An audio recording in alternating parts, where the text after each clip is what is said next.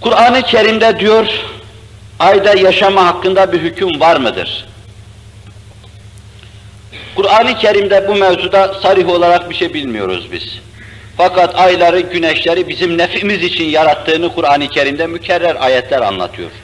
Ama bu faydalı yaratma meselesi, küreye arz gibi üzerinde binalar yapacak, tarlalar ekecek, bağlar timar edecek, içinde yaşayacağız şeklinde anlamamalı bunu. Ayın bizim dünya üzerindeki tesiri şeklinde anlamalı. Ayın bize takvimcilik yapması şeklinde anlamalı. Denizlerimizde med ve cezire sebebiyet vermesi şeklinde anlamalı.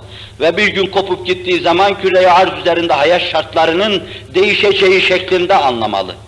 Bir bakıma ayın bir fren gibi küreye arz üzerinde duruşu şeklinde anlamalı. Böyle bir nefi olduğu, insanların emrine müsahhar olduğu şeklinde anlama, bu tevili kabul etme akıllıca bir şey olur.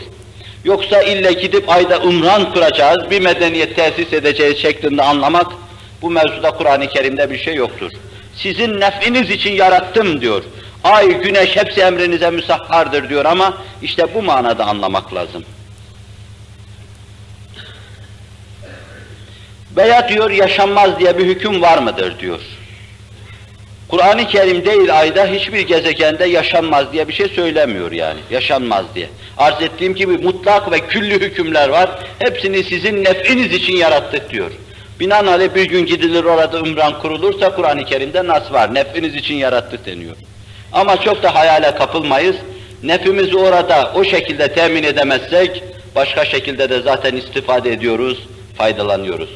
Cenab-ı Hak şükrünü edaya muvaffak kılsın.